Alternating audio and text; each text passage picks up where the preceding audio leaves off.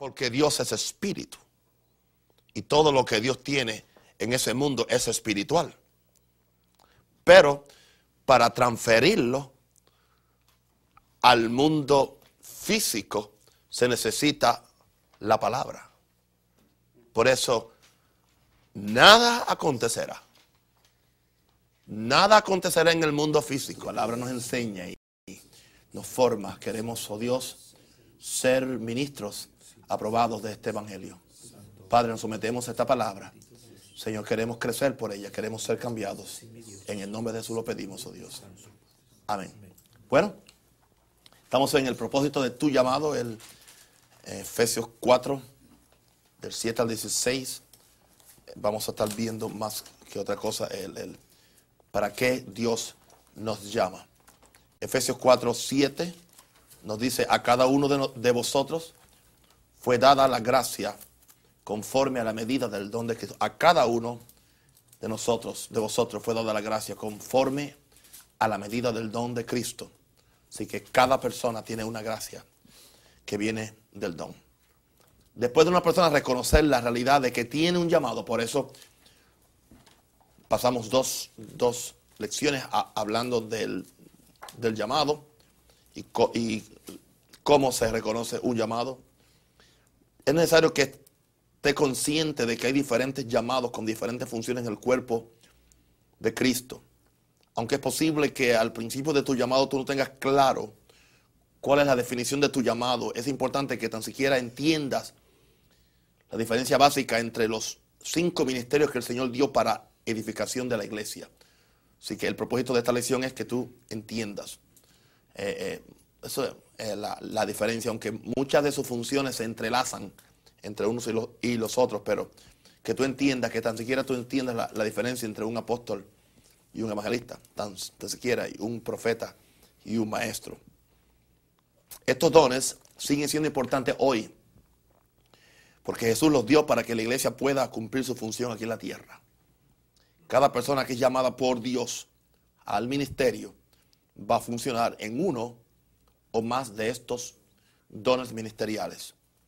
Estamos hablando de los cinco dones ministeriales que están en Efesios 4. Ah, yo, creo que debemos leer Efesios 4 con más detalle para que tengamos... Uh, ok.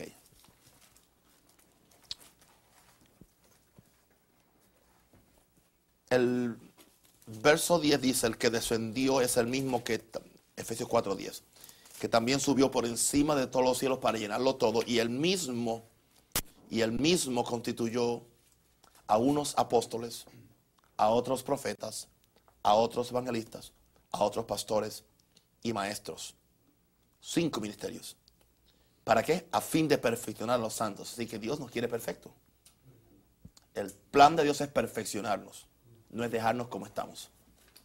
No hay tal cosa de que no es posible. Claro que es posible a fin de perfeccionar a los santos, para la obra del ministerio, para la edificación del cuerpo de Cristo, hasta que todos, todos, no algunos, lleguemos a la unidad de la fe y del conocimiento del Hijo de Dios, a un varón perfecto, a la medida de la estatura de la plenitud de Cristo, para que ya no seamos niños fluctuantes, llevados por doquiera de todo viento de doctrina, por estratagema de hombres que para engañar emplean con astucia hmm, las artimañas del error Así que no, hay que estar unido para engañar a la gente, ¿ok? No. Hay niños fluctuantes que son llevados. Y ¿sabe? Los que son llevados por doctrina, los que son fluctuantes, niños. Ninguna persona madura es, llevada por cualquier emoción. Los niños siempre andan buscando, buscando helados y chocolates. Y donde se los ofrecen, allá se van. ¿Ok? Por estratagema de hombres que para engañar emplean con astucia las artimañas del error sino que siguiendo la verdad crezcamos en amor, o crezcamos en todo. Siguiendo la verdad en amor, perdón. Crezcamos en todo, en aquel que, en aquel que es la cabeza, esto es Cristo, de quien todo el cuerpo bien concertado y unido entre sí por todas las coyunturas que se ayudan mutuamente, según la actividad propia de cada miembro, recibe su crecimiento para ir edificándose en, en amor, en amor. Ahora, para que entendamos los dones ministeriales, tenemos que ver la diferencia entre los dones ministeriales y los dones del Espíritu Santo. Porque hay personas que por falta de conocimiento, por ignorancia, los entrelazan y los confunden. Hay una diferencia fundamental entre los cinco dones del ministerio de Efesios 4:11, los que ya vimos. ¿okay? Los cinco dones. Y usted los puede fácilmente, los puede definir usando su mano. Empezando con, el apóstol. La forma más fácil de usted acordarse es usando la, la mano. Cinco dones del ministerio. Apóstol. Profeta. ¿Okay? ¿Y después qué? Evangelista pastor y maestro. El profeta, el que establece, perdón, el apóstol establece. El profeta señala la dirección. El evangelista es el que alcanza afuera, más, más, que los otros dedos. Es el que más afuera sale. El pastor es el donde se, pone el anillo anular, el, que está casado con la iglesia. El que está casado con, con la iglesia. Y el Maestro es el que nos enseña, el que nos sabe los oídos. Nos limpia los oídos para que entendamos, ¿ok? Ok. Así que ahí.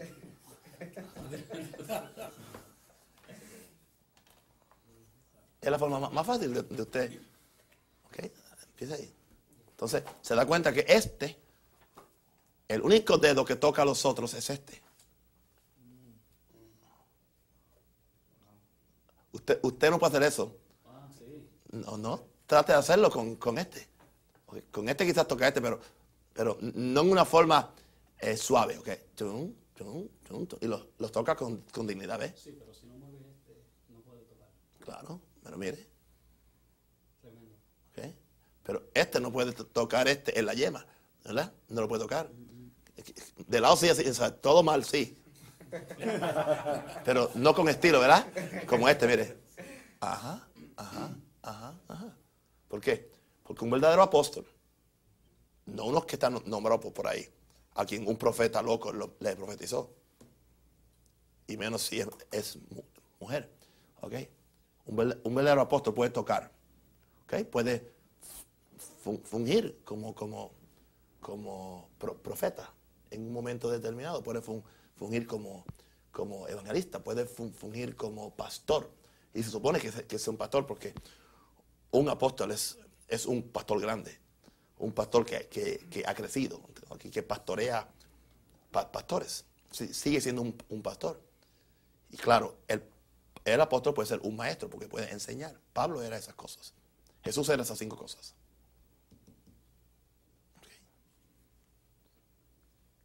Eso, cuando alguien le diga que es apóstol, tú míralo a ver si puede llenarlo. Míralo a ver si puede llenar los cinco ministerios. A ver, míralo a ver si no puede ni pastorear? Y ya es apóstola o apóstol. ¿Ok? Ahora, los dones del Espíritu Santo son nueve dones. Nueve dones. Pero que son diferentes a los dones del ministerio. Los dones del ministerio son dones de Jesús. Los dones del Espíritu son dones del Espíritu Santo. ¿Ok? Y a uno puso Dios en la iglesia. ¿Ok? que son los cinco ministerios. Pero son los dones de, Jesús. Pero, entonces, los, de, los del Espíritu Santo, los de, los de 1 Corintios 2 son dones, dones del Espíritu Santo. Ahora, el no saber establecer la diferencia ha causado un sinnúmero de errores en la iglesia. Un ejemplo. Hay personas que creen que porque tienen un don del Espíritu pueden operar en un oficio ministerial. Un don del Espíritu no es un oficio ministerial. Porque los dones del Espíritu están a la disposición de todos los creyentes que están llenos del Espíritu Santo. Son para todos los, todos los creyentes pueden operar en los dones del Espíritu Santo. Siempre y cuando que se consagren a Dios y que se dejen llenar del Espíritu Santo y que se pongan disponibles para que el Espíritu los use. En un momento determinado pueden operar en cualquiera de los nueve dones del Espíritu Santo. Ahora, los dones ministeriales son llamados especiales que Dios le hace a los creyentes para gobernar, alimentar y edificar la iglesia. Gobernar, alimentar y edificar. Los dones ministeriales no tienen poder gobernativo, poder de alimentar o poder de edificar. Aunque edifican, pero no, no edifican como edifican los dones ministeriales. Ninguna persona debe cometer el error de entrar en un ministerio porque tiene un don del Espíritu. Los dones del Espíritu son las herramientas que ayudan al que tiene el ministerio, pero no le da ministerio al que no lo tiene. Los dones del Espíritu son las herramientas que ayudan al que tiene el, el ministerio, pero no le da ministerio al que no lo tiene. Un ejemplo, el hecho de que una persona profetice no lo constituye en un profeta. Solo está operando en el don de profecía. O sea, operar en el don de profecía no te hace un profeta. Y cometemos ese error. Yo he oído a pastores diciendo, fulano es el profeta de, la iglesia. Porque profetizó tres o cuatro disparates. Y quizás alguna cosa se cumplió. Pero eso no, no lo hace uno de los cinco ministerios. Un ejemplo, una persona puede tener dones de sanidades en operación y esto no lo hace un evangelista. Porque eh, estas señales pueden seguir a, los que creen. Cualquiera que cree puede sanar a los enfermos. Pero eso no lo hace un evangelista como que es un ministerio de evangelismo. Una persona puede aconsejar a alguien, aconsejarlo. Eso no lo hace un pastor que tiene la gracia para, para aconsejar a la oveja, para ayudar a la oveja. Una persona puede enseñar en la escuela dominical. Eso no lo hace un maestro. puede enseñar los, los rudimentos, pero no es que es un maestro de la palabra. ¿Ok? Todos los creyentes pueden testificar de Cristo. Eso no lo hacen evangelistas. Entendamos esto. Hay una diferencia entre los dones del Espíritu y los dones ministeriales. Ahora, los dones del Espíritu operan con una mayor unción en la persona que tiene un llamado ministerial. Eso sí, cualquier don del Espíritu Santo opera con mayor intensidad en la persona que tiene un llamado ministerial. Por cierto, el, don profético funciona más fuerte en el profeta que, que solamente en la persona que es, un miembro normal, es un, laico, como le, le llamamos. ¿Ok? un evangelista puede echar fuera demonios con más autoridad que cualquier creyente. ¿Eh? Un pastor eh, eh, puede aconsejar y puede administrar con más unción que una persona que tiene dones de porque hay dones de, administración sin ser pastor. Pero cuando estos dones están en los ministerios, aún la, efectividad se, se, ¿cómo es? se incrementa se incrementa. Esto es así porque las personas envueltas en los cinco ministerios tienen que enfrentarse a retos que los otros creyentes no tienen que enfrentarse por razón del ministerio. O sea, por razón del, del carácter del ministerio y por razón de los problemas y mm, de los, los, los, de los retos a los cuales él se enfrenta, tiene que tener una unción mayor para poder prevalecer y cumplir el ministerio que Dios le dio. Yo quería que entendieran esto antes que entráramos a los propósitos del llamado ministerial. Y quisiera que si hay alguna pregunta, ahora hay tiempo para que aún la, la digamos en el, en, el, en, el, en, el, cassette o en el video. Si hay alguna pregunta, pero porque debe entender esto, porque si no entiende esto no, no podemos continuar con el curso, con la clase. ¿Entendieron bien o usted tiene alguna pregunta? Hello. No tenga miedo. ¿Entendió lo que, lo que yo dije? Así que usted, usted no va a cometer el error cuando sea pastor, si tiene una hermanita que profetiza, ya la nombró profeta. Ok, porque la, la nombró profeta lo va a controlar usted. Va, a empezar a profetizarle a usted hasta lo que usted tiene que predicar. ¿Ok? Así que si entienden esto, entonces podemos ahora entrar a los propósitos del llamado ministerial los cuales los encontramos aquí en Efesios 4, 11 al 16. Ya leímos el capítulo, los versos del 11 al 16, no tenemos que volverlos a leer. Número uno,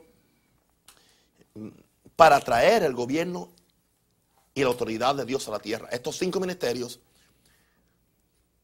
tienen una función gubernativa, una función de orden, una función de estructurar la iglesia, una función de mantener, de traer el dominio y el gobierno de, de Dios a la tierra. Dios quiere traer su gobierno a la tierra por medio de, la iglesia para que ésta le manifieste a Satanás y a sus demonios la multiforme sabiduría de Dios. Y lo hace a través de los cinco ministerios. Por eso es que los cinco ministerios son diferentes a los cristianos laicos. Y tenemos, eso no nos hace superior, diferente, no es superior. El presidente Bush como hombre no es superior a mí, pero la función que tiene él, entiende, como presidente del país, es superior a la que yo tengo como un ciudadano común de, Estados Unidos. Yo soy ciudadano común de, Estados Unidos. Tengo los mismos derechos, pero él tiene unas atribuciones y unos poderes que yo no tengo en, en referente a su posición. Él no es mejor que yo, pero es diferente a mí. ¿Entiendes? Entonces, eh, hay iglesias que, no quieren enfatizar la diferencia, ¿no? Que todos somos iguales, que aquí, y no le llamen a nadie pastor, ni le llamen nada. Y, y, y está bien, si no se quieren llamar, no se llamen, pero reconozcan que ese hombre que está ahí es un pastor. es un pastor que es un, es un evangelista, es un profeta, es un, es un maestro, es un apóstol, porque tiene un llamado, tiene un oficio para gobernar esa iglesia. En estos días que Dios quiere establecer iglesias con autoridad gobernativa en todos los países del mundo, se va a requerir el ministerio de los cinco dones que Jesús dio a la iglesia. ¿Para qué? Para establecer no una mafia, no una denominación, no una estructura eclesiástica, no, para eso no es para establecer un reino de poder y autoridad, con la autoridad de la palabra y con la unción del Espíritu Santo. Porque para eso es. Entonces, la iglesia no se gobierna por medio de juntas, de juntas administrativas o de juntas de, negocios o de juntas de síndicos. La iglesia se gobierna por medio de los ministerios. El ministerio es quien gobierna la iglesia. La iglesia se gobierna desde arriba, no desde abajo. Esa es la forma como, como, como, como, como Dios hizo con Moisés y como, y como Jesús hizo. Jesús gobernaba a los doce apóstoles. La, iglesia en Jerusalén tenía la autoridad sobre las otras iglesias. Entendamos esto. Ok. ¿Está, ¿Está esto bien entonces? Lo primero es gobierno y autoridad. Estructura espiritual. No estructura eclesiástica, que es diferente es una estructura espiritual de orden. Y hay que reconocerla. Los que, los que como dice la Biblia, reconocer a los que, a los que pastorean, a los que ministran, a los que, a los que ejercen la autoridad porque son puestos por Dios. Y también nosotros, los que estamos en autoridad, tenemos que darnos a respetar, pero también tenemos que comportarnos de cierta forma que nos ganemos el respeto de la gente. Porque el, respeto no es solamente porque yo diga, tienen que respetarme porque soy apóstol, soy pastor. No, es porque, porque la gente ve que yo estoy caminando a la altura de lo que, de lo que ese ministerio conlleva. Es importante eso. ¿Ok? Bien, el segundo propósito es para perfeccionar a los santos individualmente. La palabra perfección significa crecimiento y madurez. Y es un crecimiento y madurez que nunca termina. Y yo enseñaba en Chile yo dejo de ser maduro cuando dejo de madurar. Yo dejo de ser perfecto cuando dejo de perfeccionarme. Mi perfección está en seguir perfeccionándome. La fruta es perfecta en su, en su estado normal, pero no se puede quedar verde. Ahora, la fruta en su capullo es perfecta como capullo, pero aún no es, no es fruta pero en su función de capullo está perfecta. Y en, su momento actual está perfecta. Pero tiene que crecer. Cuando se convierte ya en, en una masita ya con su carnita, aún sigue siendo perfecta, pero sigue creciendo. Y así es nuestra perfección. O sea, no somos perfectos porque hemos porque, porque no, o sea, no somos perfectos porque no podamos avanzar más o crecer más o madurar más. Somos perfectos porque a donde hemos llegado estamos, porque es ahí donde podemos estar ahora. Porque estamos en el proceso, pero seguimos creciendo en más perfección. Pero Dios nos quiere perfecto. El Padre nos quiere perfecto. ¿Ok? es interesante observar cómo los santos, aunque son santos, tienen que ser perfeccionados. Jesús dijo que el que fuere perfeccionado será como su maestro. Así que somos llamados a ser perfeccionados para que seamos como nuestro maestro. Somos llamados a ser perfeccionados para ser como nuestro Señor.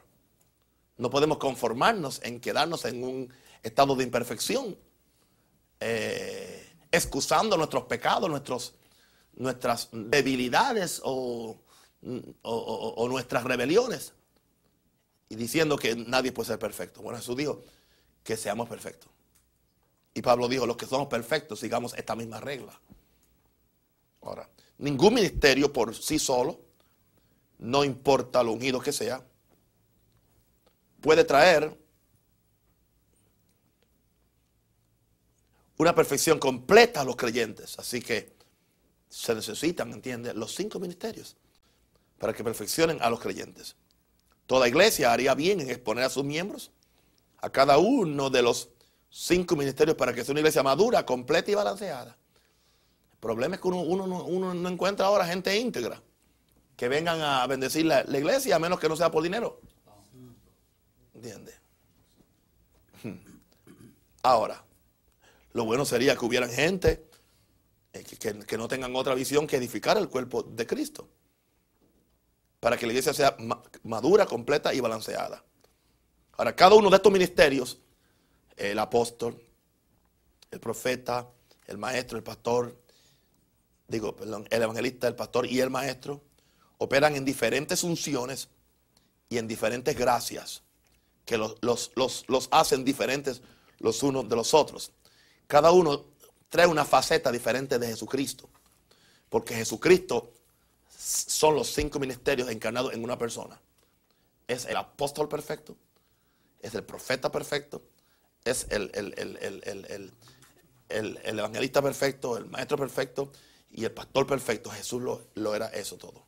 Pero entonces ahora, esa perfección ahora la encontramos en todo el cuerpo de Cristo para que tengamos esa perfección. Ahora, cada uno de estos ministerios opera en una unción y una revelación distinta que es necesaria para madurar a los cristianos en diferentes áreas de su vida. Por eso son importantes ver estos cinco ministerios. Gloria a Dios. ¿Entendieron eso? Que los santos hay que perfeccionarlos. Esa perfección viene por medio de la palabra. Esa perfección viene por medio de los dones del Espíritu. Esa perfección viene por medio de la revelación. Esa perfección también muchas veces viene por medio de, los, de las tribulaciones que, la, que la, persona, la, persona, la persona tiene cuando su fe es probada. Porque dice, para que seáis perfectos y cabales dice Santiago 1. Así que eh, no hay perfección sin su sufrimiento y sin que tu fe sea probada. Tenéis por sumo gozo cuando os halléis en diversas pruebas. ¿Ok? Para que seáis perfectos y cabales. Así que ese es el propósito de, la, de, de estos cinco ministerios. Ahora, número tres, para entrenar a los santos en la obra del ministerio. Porque los santos la obra del ministerio no la hace el ministro solamente, o el pastor, o el evangelista, o el, profeta. Él necesita que los santos se matriculen para hacer la obra del ministerio. La visión común que tiene la gente del ministerio es a alguien que le pagamos una miseria para que Él nos pastoree, nos consuele, nos saque los demonios, mientras nosotros nos sentamos y no hacemos nada. Bueno, esa no es la función de los miembros. Los miembros se supone que ellos trabajen, que ellos evangelicen, que ellos visiten la gente. Claro, al principio cuando el pastor tiene un chorro de niños, él no puede confiarle a esa gente que ellos hagan la visita, que ellos sean quien, quien, quien cuiden a las ovejas.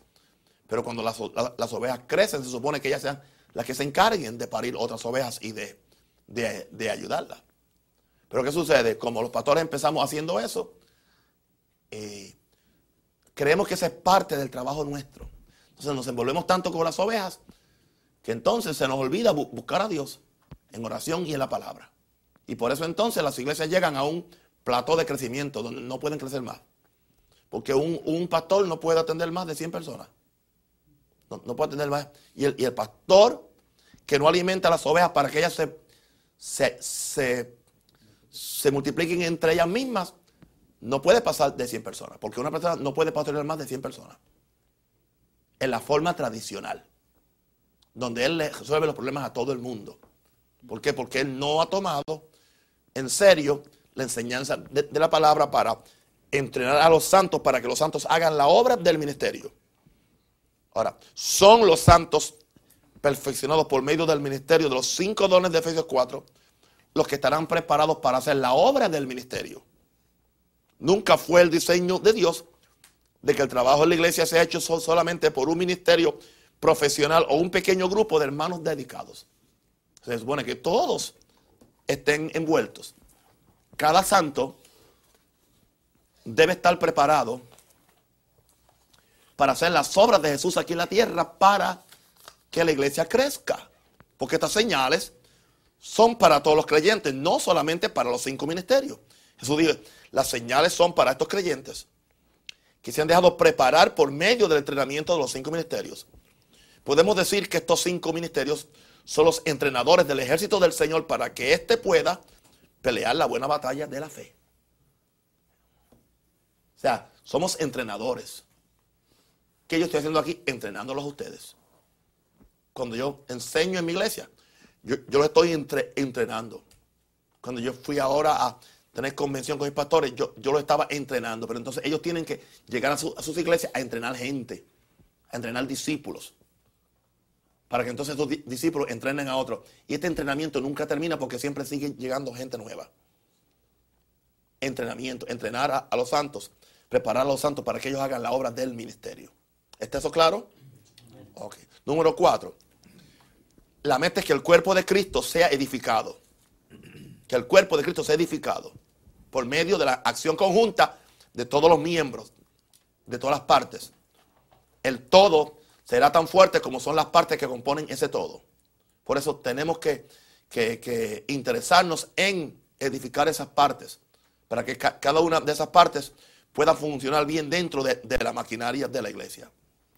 En Mateo 16, 18 Jesús dijo que él edificaría una iglesia tan poderosa y dinámica de tal forma que las mismas puertas del infierno no prevalecerían, no prevalecerían contra ella. Él dijo que edificaría una iglesia poderosa y dinámica, que las mismas puertas del infierno no prevalecerían contra ella. En la misma forma que la gloria de Dios no llenó el tabernáculo de Moisés en el desierto hasta que este estuvo terminado, la gloria del Señor no, no llenará la iglesia del Nuevo Testamento hasta que ésta esté edificada sobre el fundamento de los apóstoles y profetas. Tiene que haber un fundamento de apóstoles y profetas. Ahora, cuando cada miembro que ha sido entrenado por los cinco ministerios haga la obra que le corresponde de acuerdo a su gracia y a su llamado, entonces la gloria del Señor llenará la casa con una gloria mayor que la del antiguo pacto.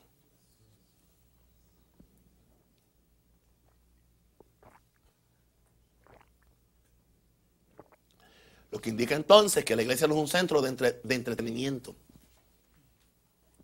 ni meramente de enseñanza, y de solamente hablarle a la gente de un tema.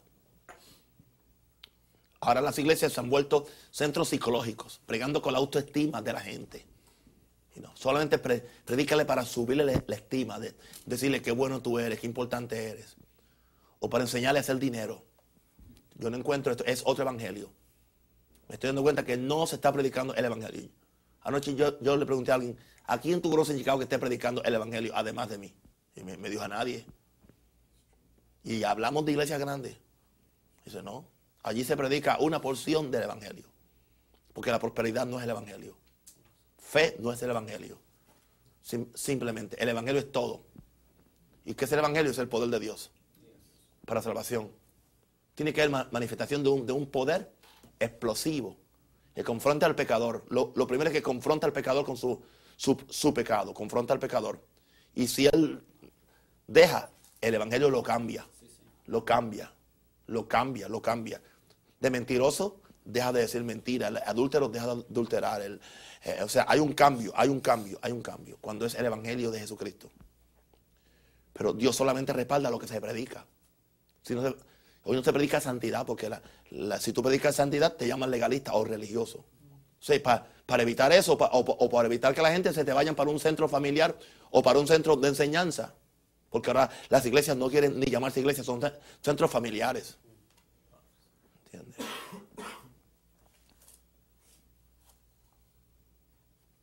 Aleluya. Amén. Dios, Dios nos ha llamado para que la iglesia sea edificada, tenemos que predicar la palabra y predicar el evangelio. Hay que predicar separación. Hay, que predicar que sin santidad nadie verá al Señor. Hay que predicar que no todo lo que dice el Señor, el Señor será salvo, sino el que hace la voluntad de mi Padre de los cielos. Hay que predicar que los adúlteros, los fornicarios, los secuestradores, los extorsionadores no heredarán el reino de Dios. Y si no heredan el reino de Dios, tampoco pueden tener parte en la iglesia, en el coro o en los diáconos. Porque si, si no heredan el reino, tampoco pueden acá trabajar en, en el reino. No, pero es para que se queden. vam- va- Vamos a darle un trabajito para que se quede en la iglesia. Bueno, eh, eso no es la iglesia, eso, eso es otra cosa. ¿Ok? Así que somos responsables de edificar una iglesia sin mancha y sin arruga y sin cosas semejantes para que la gloria de Dios llene la casa. Y Dios solamente llena lo que está santo. Lo que está santo, lo que se ha dejado purificar y santificar. Ok. Suficiente para predicar. Vamos a seguir enseñando. Número 5. Para que lleguemos a la unidad de la fe. Cuando hay un grupo de personas que están envueltos en una, en una, en, una obra trabajando por un bien común, no habrá tiempo para las rencillas, enemistades y pleitos que dividen hoy, hoy en día el cuerpo de Cristo. Eso indica que no estamos edificando el cuerpo. La gente, el problema es que la gente viene a la iglesia y se quieren edificar ellos. ¿Qué hay para mí? Es lo primero. ¿Qué hay para mí? ¿Qué me van a dar? ¿Me van a pagar la, la renta? ¿Me van a dar un trabajo ahí en la iglesia? No, la iglesia no es a- agencia de empleo. Y tampoco es, eh, eh, eh, eh, eh, eh, eh, ¿cómo, cómo es? El, el centro de asistencia pública. No. La iglesia es el lugar donde a la gente se, se le enseña a separarse del mundo, separarse del pecado, a soltar sus demonios y hacer la voluntad de Dios y cumplir su llamado. Pero muchas iglesias se han convertido en, en cosas sociales. Y, y- entonces eh, ellos le llaman eso ministerio. Eso no es ministerio. Pero no están haciendo las obras de Jesús. ¿Cuándo fue la, la última vez que el domingo por la mañana el, el- el pastor le sacó un demonio a alguien? Nunca se ha manifestado un demonio. Que no hay demonios en esa iglesia. Si se manifiesta una unción del reino, más del 50% van a, a chillar como perros. Porque la, gente está llena de demonios. Llena de demonios. Cada mujer que llega a tu iglesia enseñando el ombligo o enseñando los pechos está endemoniada. Por eso lo hace. Y aunque no se dé cuenta cómo ya viste, porque el demonio la dirigió a, a vestirse así. Porque si fuera santa, no se vestiría así. ¿Entiendes? Cada hombre que está mirando la internet y la pornografía y lo que sea, está endemoniado. Tiene demonio. Aunque, aunque toque la trompeta o toque la guitarra. Aunque pueda orar con mucha dicción y no. Santo el Señor. Ay, Señor. Dios quiere que llegue el día cuando el, el amor y la devoción a Cristo nos dé una, nos una por encima de todo énfasis doctrinal o de- denominacional. Llegaremos a esto porque esta fue la oración, la petición de Jesús en su, en su oración de intercesión por tus discípulos la noche que fue entregado cuando él dijo para que todos sean uno como tuvo Padre mío en ti, que también ellos sean uno en nosotros para que el mundo crea que tú me enviaste. Ahora, esta unidad debe empezar por la cabeza, o sea, por los ministros, para que las ovejas sigan el ejemplo. Así que el propósito es no dividir la iglesia, sino traernos a la unidad. Ahora, muy, muy importante el punto número 6. ¿Para qué nosotros operamos? Para que conozcamos al Señor, para que la gente conozca al Señor Jesús. Muy importante este punto. Porque el cristianismo es Jesús. Cristianismo no es prosperidad. Ni psicología. Ni conferencias matrimoniales. ¿Entiendes? Ni consejería. Cristianismo es conocer a Jesús. Y si conociéramos a Jesús, las demás cosas se, se arreglarían solas. Ahora, la única razón por la cual le tenemos que estar poniendo parchos a la gente es porque no conocen a Jesús. Porque si conocieran a, a Jesús, quisieran ser com- como Jesús.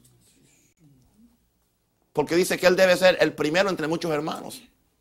Y que a los que llamó los predestinó para que fuésemos hechos conformes a la imagen de Jesús. Ahora, tú no puedes convertirte en algo que tú no conoces. Y si el primero que no conoce a Jesús es el que lo predica, ¿cómo se lo va a transmitir a la gente? Le está transmitiendo una imagen tergiversada, opacada acerca de quién es Jesús. Le está predicando al Jesús que a él le conviene, no al Jesús de los, cuatro evangelios y al Jesús que Dios le reveló a Pablo en las epístolas. Es importante que, que conozcamos a Jesús, que lo conozcamos. Y los primeros que tenemos que, que- que conocerlo somos nosotros. El único hombre que operó en absoluta perfección en los cinco ministerios fue Jesús. Eres el ideal de lo que debe ser un buen apóstol, un buen profeta, un buen evangelista, un buen pastor y un buen maestro. Ahora, la iglesia conocerá a Jesús en toda su dimensión cuando reciba la parte de Jesús que es manifestada por cada uno de los cinco ministerios. La palabra conocimiento significa epignosis, que significa conocimiento pleno o completo, en, el idioma original del Nuevo Testamento. Es una re- realidad que hay iglesias que solo han conocido a Jesús el pastor o a Jesús el maestro, porque solamente reciben al maestro. No creen que hoy haya apóstoles o profetas. Ellos creen que Jesús solamente fue, fue maestro. Ellos no vieron a Jesús nunca como apóstol. Nunca lo vieron. Ellos nunca vieron a Jesús manifestando un demonio. Con, con razón en sus iglesias, ellos nunca sacan un demonio. Ellos aconsejan los demonios. Los demonios no se aconsejan. Los demonios se, se sacan. Pri- primero se, se, alborotan para ver que están ahí, después se sacan. ¿Entiendes? Pero como ellos nunca han conocido al Jesús que ya fuera los demonios, al Jesús evangelista, al Jesús know, que confrontaba los poderes de las tinieblas.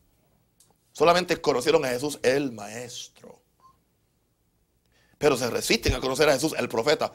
Uh, Jesús, Jesús el apóstol nunca.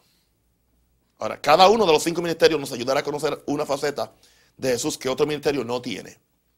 Te das cuenta de lo importante que es para la iglesia la existencia y operación de estos cinco ministerios. Porque cada uno de estos cinco ministerios trae una faceta diferente de Jesús. No que Jesús es diferente. Lo que pasa es que Jesús no puede ser manifestado por un solo hombre, por una sola unción. Por eso necesitamos. Ahora, tenga cuidado. Te- tenga cuidado que el maestro que usted- oye se parezca a Jesús. Que no, que- no sea otra cosa. A mí no me molesta escuchar a, un maestro, siempre y cuando que él se parezca a Jesús. Yo me quiero parecer a él. O quiero escucharlo a él, o quiero que él me dé. Pero yo no voy a oír a un maestro que habla en el nombre de Jesús que no me transmite a Jesús. O un profeta que no me transmite a Jesús. Un profeta que me pide 5 mil dólares por ve- venir a, a- mi iglesia. Ese no es Jesús, el profeta. Ese es el, el charlatán. Porque Jesús no me pediría a mí eso. ¿Ok? Así que ese no es. Él no representa a Jesús. Lo mismo con el pastor, lo mismo con el maestro. Porque si, si, si yo quiero que uno de estos cinco ministerios me, me revele a, a Jesús, él tiene que traer la, la revelación, el espíritu de Jesús. Ok. Número siete. ¿Para qué son estos ministerios? Para que la iglesia sea un cuerpo perfecto. ¿Un cuerpo qué? Perfecto, un cuerpo maduro, maduro. Ahora estamos hablando de la perfección de, la iglesia como cuerpo, no como individuos. Ese conocimiento pleno de Jesús en la manifestación de los cinco ministerios, lo que va a causar que la iglesia madure a la altura de la cabeza. Porque el problema de hoy es que hay una cabeza madura con un cuerpo mongoloide. Porque no hay problema con la cabeza, el problema está en el cuerpo. Hasta ahora vemos, hemos visto un cuerpo deforme. Deforme, bien deforme. Una cabeza perfecta con un cuerpo imperfecto. Que muchas veces se resiste a ponerse en armonía con la cabeza. Se resiste.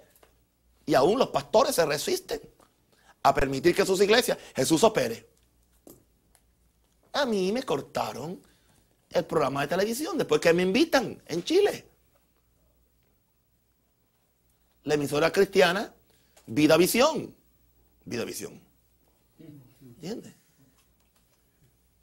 Cuando vieron que yo estaba predicando santidad y poder y entrega, A los 20 minutos me cortaron, no permitieron que yo siguiera saliendo al aire para ponerse los pastores a hablar entre ellos chistes mientras yo predicaba. Me dejaron allí, se, fueron ellos allá al estudio.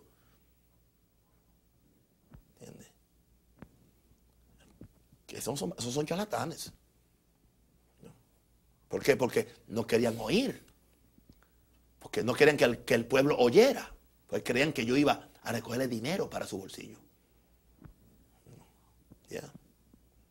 La gente así yo no lo respeto. Jesús tampoco. ¿Ok?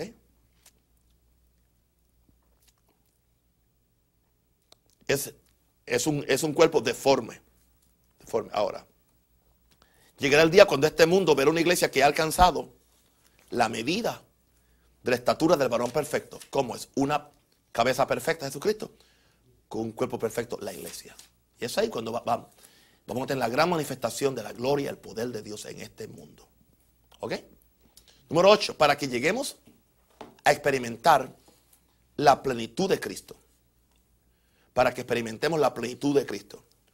Es la voluntad de Dios que la iglesia camine en la plenitud de Cristo. En Cristo está todo lo que la iglesia necesita. En la plenitud de Cristo, sí.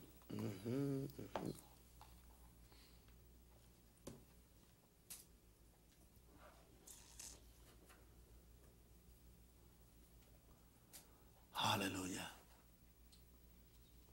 Crezcamos. A la medida, oh, la plenitud de Cristo. La plenitud de Cristo.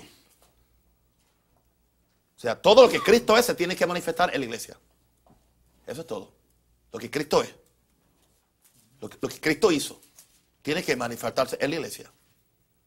Por eso es que en Cristo está todo lo que la iglesia necesita para su perfección y plenitud. La iglesia va a funcionar en todos los dones, en toda la vida de santidad, en todo el poder, en toda la santidad, en todo el carácter y en toda la gloria de Jesús. Solamente en la medida que manifestemos a ese Jesús, el Espíritu Santo va a manifestar lo que prediquemos. En la misma forma que la plenitud del Padre habitaba en Jesús cuando él estaba en la tierra, ahora la plenitud de Jesús tiene que habitar en la iglesia en estos últimos días. Pero no la vemos habitando. Porque la iglesia se resiste a ciertos aspectos de Jesús. Quieren una faceta de Jesús. Se predica una faceta de Jesús. Se predica porque no vino Dios a condenar al mundo. Cuando yo leí, leí- en, esta mañana en Juan, porque Dios no vino a condenar al mundo, porque Dios no vino a condenar al mundo. Sí, pero, pero eso no se queda ahí. Eso no se, eso, eso, no, eso no se queda ahí. Porque no envió Dios a su Hijo a condenar al mundo. Cuando tú predicas santidad y, predicas juicio y predicas justicia y predicas... No, porque Dios no, Dios no envió a Dios a su Hijo para condenar al mundo, sino para que el mundo sea salvo por él. Sí, no para, no para condenarlos, porque es para salvarlo. Pero el verso 18 dice, el que en él cree, el que en él cree no es condenado, pero el que no cree ya sí lo condenado. Por eso no tiene que condenarlo porque ya está condenado. Pero te hacen creer que entonces tú estás pre- predicando una herejía cuando tú hablas de santidad o de consagración o de mantenerte en, en- el camino de, de la verdad. Porque estás condenando a la gente. Somos una iglesia que no condena. ¿Has oído esto? Nosotros no predicamos pecado, predicamos justicia. Pues tú no puedes predicar justicia si primero no, no predicas pecado. A la gente que decía lo que es pecado para que sepan lo que es justicia. No, nosotros no predicamos pecado. Nosotros porque si tú predicas pecado, la gente tendrá una conciencia de pecado. Predicamos una conciencia de, justicia, una conciencia de justicia, sin hablar de, pecado, se convierte en una conciencia de libertinaje, donde la, la gente cree que, que servir a Dios es hacer cualquier cosa e ir al cielo. Ahora, el que no cree ya ha sido condenado porque no ha creído en el nombre del unigénito Hijo de Dios. No, pero no predique, no predique. No predique sobre la ira de Dios, predica sobre el amor de Dios. Porque tú, tú no puedes predicar sobre, sobre la. Bueno, aquí dice, el verso 13, el que cree en el Hijo tiene vida eterna, pero el que rehúsa creer en el Hijo no verá la vida, sino que la ira de Dios ya está sobre él. al pecador hay que decirle, y al cristiano carnal e inmoral, la ira de Dios está sobre ti ahora mismo. Y si Cristo viene, te vas al infierno. Y si te, te, te mueres, te vas al infierno. Amén. Esa es parte de predicar la plenitud de Cristo. Las obras que Jesús hizo, las hizo, porque el Padre moraba corporalmente en él. Nosotros ha- haremos cosas mayores cuando permitamos que la plenitud de Jesús, pero la plenitud de Jesús no, no es solamente el poder, es su vida, es su carácter, es su paciencia, es su santidad, es su cons- consagración, es su autonegación, es el cargar la cruz cada día como él dijo, es el ser humilde como él era humilde. Cuando esas cosas estén en nosotros, entonces se manifestará en nosotros la plenitud de Jesús y en la iglesia. Entonces, los cinco ministerios tienen que enseñar eso. Ahora, número nueve, ¿para qué estamos aquí? Para que saquemos a la gente de la niñez, para que los, los, los hagamos maduros en Dios, para que dejemos de ser niños. Pablo dijo, cuando yo era niño, hablaba como niño, pensaba como niño, juzgaba como niño, mas cuando ya fui hombre, dejé lo que era de niño. Si miramos cuidadosamente el estado de la iglesia, generalmente en todo el mundo, lo que encontramos es un montón de cristianos que por años y años han permanecido en, las bancas de nuestras iglesias sin haber crecido tan siquiera un centímetro. Esto se debe en gran medida a que la iglesia se resiste a salir de sus posturas tradicionales para recibir los ministerios que Jesús estableció para su crecimiento. O en ese lugar que yo fui no querían un apóstol de santidad ni de poder. Querían un recolector de ofrendas. Alguien que le ofreciera a la gente un milagro a, cambio de mil dólares. Yo no voy a hacer eso, porque Dios no me llamó a mí eso. Y Dios tampoco llamó a nadie a hacer eso. ¿Ok? Todavía hay de- denominaciones enteras diciendo que ciertos ministerios ya no son necesarios. Jesús no, no se va a casar con, con una niña, sino con una iglesia que ya es madura. Ok, con una iglesia que ya es madura. Y es la predicación de la palabra, es la, de todo el consejo de Dios lo que va a hacer que la gente dejen de, ser niños y que sean malcriados. Y que salga el tiro por la culata. Gloria a Dios. Si a Jesús se le querían ir. Pedro le dijo, "Ma- maestro, si ustedes van todos. Su Dios, ¿te quieres ir tú también? No, no, no, no. No hables tan fuerte, no hables tan fuerte. Ok, Jesús dijo, voy a, voy a hacer mi, mi mensaje, un mensaje amigable. No, ¿te quieres ir tú también? Pedro le dijo, ¿pero a dónde? Si solamente en ti hay palabras de vida eterna. Claro, yo le dije eso a los- pastores una vez. Ah, no, no digan eso, a, menos que ustedes tengan palabras de vida eterna porque se le va todo el mundo. Porque Jesús podía, decir eso, pero cuando Pedro dijo a dónde, porque solo en ti hay palabras de vida eterna, Pedro no se podía ir porque sa- sabía dónde estaba la vida. Pero si un pastor carnal le dice eso a la gente, se te van a ir. Porque no, no tienen razón para quedarse.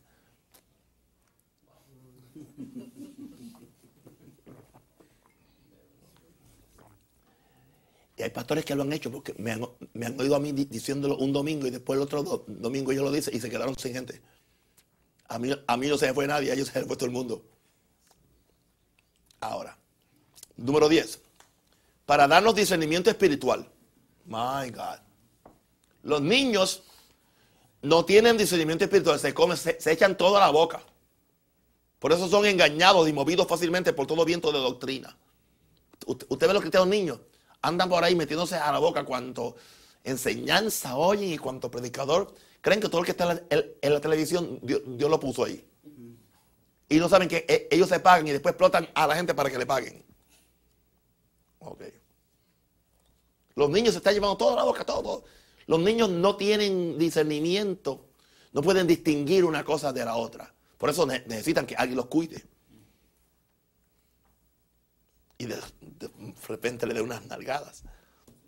Son los que han dejado de ser niños, los que tienen los, los sentidos ejercitados en el discernimiento del bien y del mal. Los que son niños. Esos son los que tienen lo- los sentidos ejercitados. Los que pueden discernir ya. Los niños necesitan que otros piensen y decidan por ellos. Hasta el momento que lleguen a la madurez de de poder asumir responsabilidades. Los cinco ministerios nos enseñan a cómo poder discernir entre lo que es y lo que no es. Serios, yo estoy hablando de cinco ministerios serios, hombres llamados por Dios. Una prueba de madurez no es poder hablar en lenguas o saber de memoria un libro de, de la Biblia. Una prueba de madurez es cómo tú respondes a los retos y obstáculos que se presentan en el diario vivir. ¿Cómo tú respondes? ¿Con responsabilidad y sustancia o con inestabilidad y superficialidad? Eso indica si eres niño o eres adulto. Si te mueven fácilmente, eres niño. Si te dan perretas espirituales, pues eres niño. Si dicen, yo no voy tanto la iglesia porque el pastor está ahora en una hora de santidad que no hay que lo soporte. Con un culto que vaya, porque me mete en condenación. No, yo no te meto en condenación. Te voy a explicar qué es lo que te pasa. ¿Qué es lo que te pasa? Porque todo aquel que hace lo malo aborrece a la luz y no viene a la luz para que sus obras no sean reprendidas.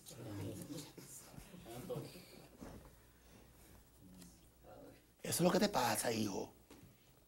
Hermana Carnita, esto es lo que te... No Carmita, Carnita. Porque todo aquel que hace lo malo aborrece la luz y no viene a la luz porque sus obras, para que sus obras no sean reprendidas. Más el que practica la verdad, viene a la luz, no tiene miedo, no está escondiendo nada, para que sea manifiesto que sus obras son hechas en Dios. Por eso hay miembros de mi familia que no quieren ni, visitarme, ni, ni llamarme. Porque como ellos hacen lo malo, aborrecen la, luz que soy yo y no vienen a la luz que yo tengo. Porque sin yo hablarle nada, con solamente estar en mi presencia, sus obras son reprendidas y se sienten condenados y miserables. Y después me acusan a mí que yo no soy el que busco la familia. No. Saben mi teléfono y saben dónde yo vivo. Pero el que hace lo malo, aborrece la luz y no viene a la luz para que sus obras no sean reprendidas. Aleluya.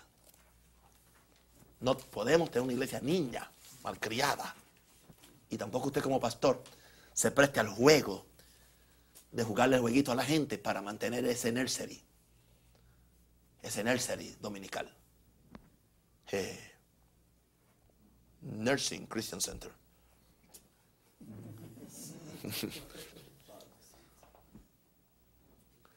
Son una cosa. Esas iglesias que solo le enseñan a la gente cómo prosperar y cómo confesar y ya lo tienen, son niñerías. Son jardines de infancia. Porque la gente no quiere, no quiere oír más nada. No quiere información. No quieren integridad. No le hables de oración. No hables de negar. No le hables de sufrimiento. Ah, no. Ya Cristo sufrió. No, Cristo sufrió por él, pero tú, tú sufres por ti. No, no le hables de cargar la cruz. No, eso era para el tiempo de Cristo. Ahora no. Ahora no. Ahora yo, yo vivo ahora en resurrección. Yo vivo ahora en poder de resurrección, pero tan tonto. La resurrección viene después de la cruz. Pablo dijo, yo, yo quiero conocer a él, a él, primero, pero por si acaso llegase a la resurrección. O sea, primero tienes que negarte. Porque Jesús dijo, el que quiera ser mi discípulo, níguese a sí mismo, tome su cruz diariamente y sígame. Porque el que ame su vida, la perderá, y el que pierda, la hallará. Y eso no ha cambiado. Porque estamos en la, en la época de la gracia.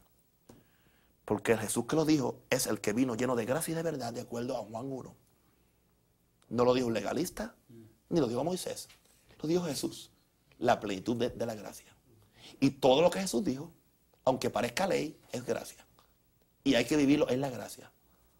Así que no hay el evangelio de acuerdo a Pablo, como algunos quieren diferenciar. El, evangelio de acuerdo a, Jesús era legalista, el evangelio de acuerdo a Pablo era de la gracia, no.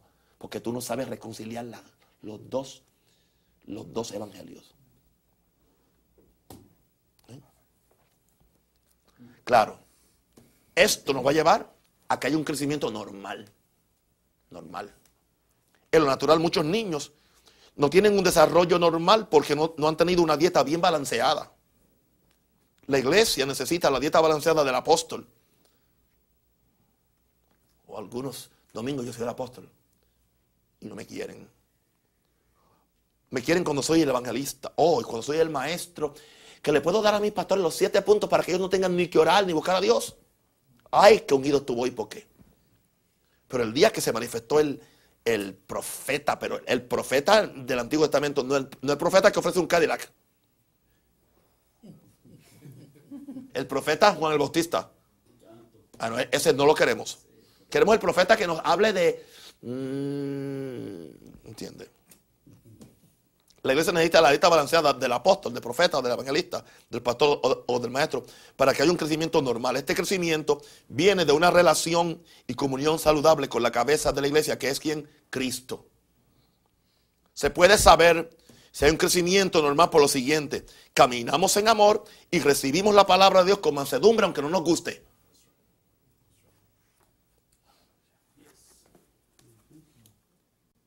Creo que no les guste. El creyente que recibe la palabra y la pone en práctica, crecerá en fe y crecerá en poder. La prueba de que somos verdaderos discípulos es que caminamos en amor con todos los hombres.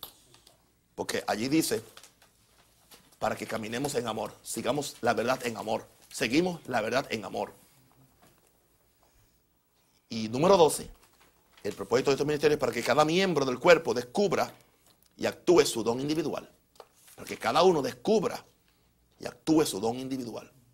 Son los miembros maduros que ya no son niños los que ponen todas sus energías en la edificación del cuerpo de Cristo.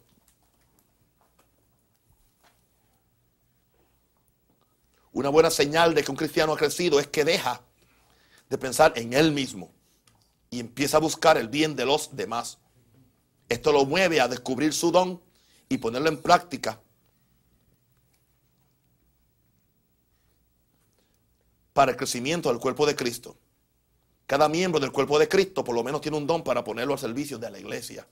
El cuerpo crecerá cuando mutuamente nos ayudemos unos a otros por medio de la gracia que Dios le dio a cada uno. Y ahí es que entonces llegamos en el desarrollo de estos cinco ministerios. Pensamiento. Ministerios maduros producirán creyentes maduros, porque cada cosa se reproduce de acuerdo a su especie. Pero quiero decirle otra cosa antes de cerrar la lección.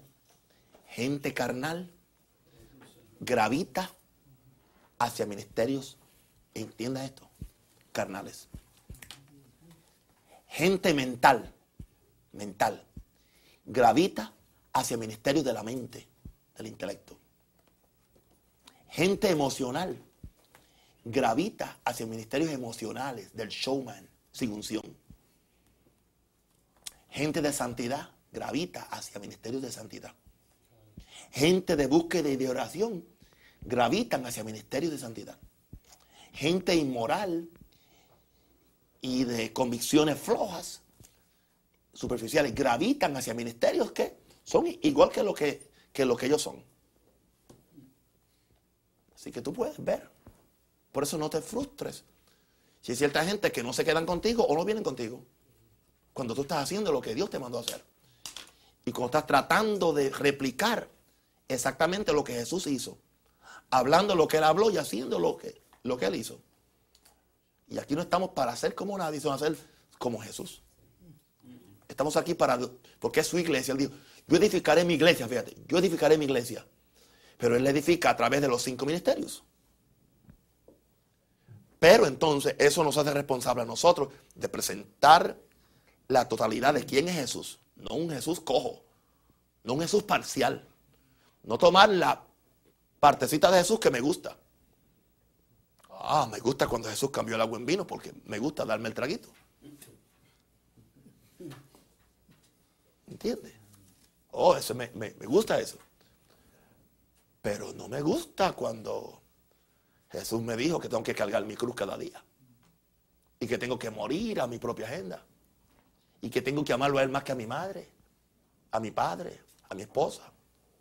Que en algunas circunstancias tendría que estar dispuesto a hacer lo que, di, lo que Él le pidió al, al, al joven rico. Venderlo todo o darlo todo o dejarlo todo. Si, si Él me lo pidiera. Pero esa fase de Cristo no me gusta.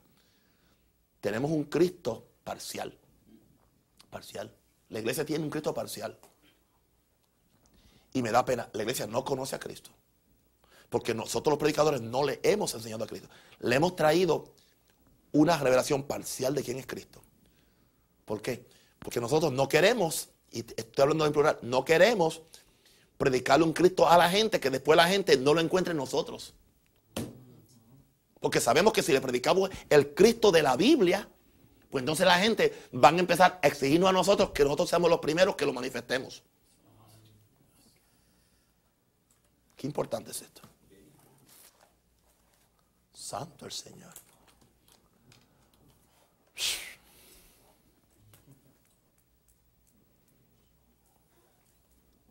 El otro día un hermano vino y me, dijo, hermano pastor, ¿puedo decirle esto? Y digo, dígale hermano, no se, no se enoja. Y me, di- me dijo, bienaventurados los pechos que mamaste. Gracias hermano, Dios le bendiga. Eso le, le dieron a Cristo cuando estaba pre- predicando. Alguien vino y le dijo, Jesús, bienaventurados los pechos que mamaste. Jesús dijo, no, antes bienaventurados los que hacen la voluntad de mi Padre y la guardan. Jesús no aceptaba elogios. Pero más santo. Sí. aún. Antes bienaventurados los que, los que hacen la voluntad de mi Padre que está en los cielos. O sea, no, no me den coba a mí porque, por, por lo que yo dije, por lo que yo, yo, yo soy nada. Yo estoy aquí haciendo la voluntad de, de- de mi Padre. Eso es lo que yo hago aquí. Yo no sé nada, yo, yo no hago nada, todo lo hace el Padre. Por eso tengo que orar cada día, cada día. Yo Jesús, Jesús. Porque yo no estoy actuando como Dios, sino como hombre. Yo no sé si entienden el propósito del llamado, pero es importante que lo entiendan. Aleluya. Estamos aquí, como Pablo que dijo, estoy, estoy, tengo dolores de parto por todos ustedes, hasta que Cristo sea formado en vosotros. O sea, un verdadero ministro quiere que Cristo sea formado en cada creyente. Yo, yo no estoy ahí para contar cabezas de ganado. Oh, tengo, tengo 500 cabezas de ganado. Hershey, lo mejor, gloria a Dios. Y cada cabeza de, de ganado me produce, me produce, mm, me, me produce die- eh, 10 galones a la semana. Oh, no. Oh, y los ordeños tres veces en cada culto, gloria a Dios. Mi ganado, no, no, es- no, no estamos aquí para eso. Estamos aquí hasta que Cristo se ha formado en los creyentes. Eso es lo que nos mueve. No nos mueva eh, la plata de, de nadie o, o su amistad o, o- o que le cagamos bien. No, queremos que Cristo se ha formado en ellos. Ahora, ese ministerio nunca será popular. Porque va en contra del grano. Va en contra del grano de la madera. Usted está cortando, está cortando. Otra vez. oh. Amén. Y prepárense que si a, si a Cristo lo trataron de echar por un precipicio, pues usted no es mejor que él, porque él dijo, lo que hicieron en el árbol verde, lo van a hacer en el seco, que son ustedes. Así que lo que hicieron en el maestro, lo, lo van a hacer también en el discípulo.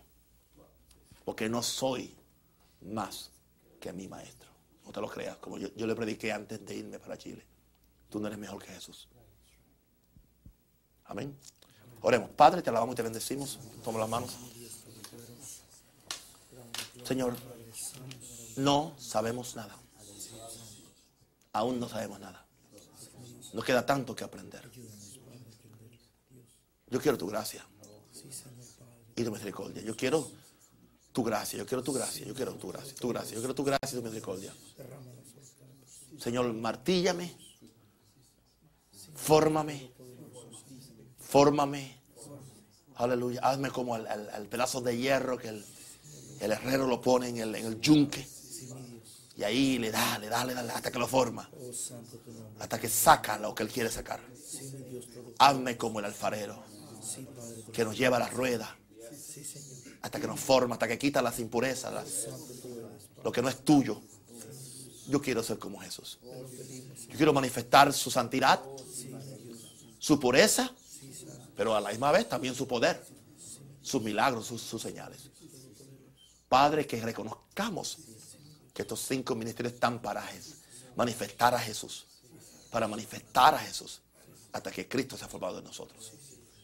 Nos rendimos a ti completamente para hacer tu voluntad. Yo oro por este grupo, Señor, de hombres, para que ellos también reciban el peso de esta palabra. El peso, rabaquita, ramandala. Rinda, catere, sándala. Rindo, catosha, En el nombre de Jesús. Amén.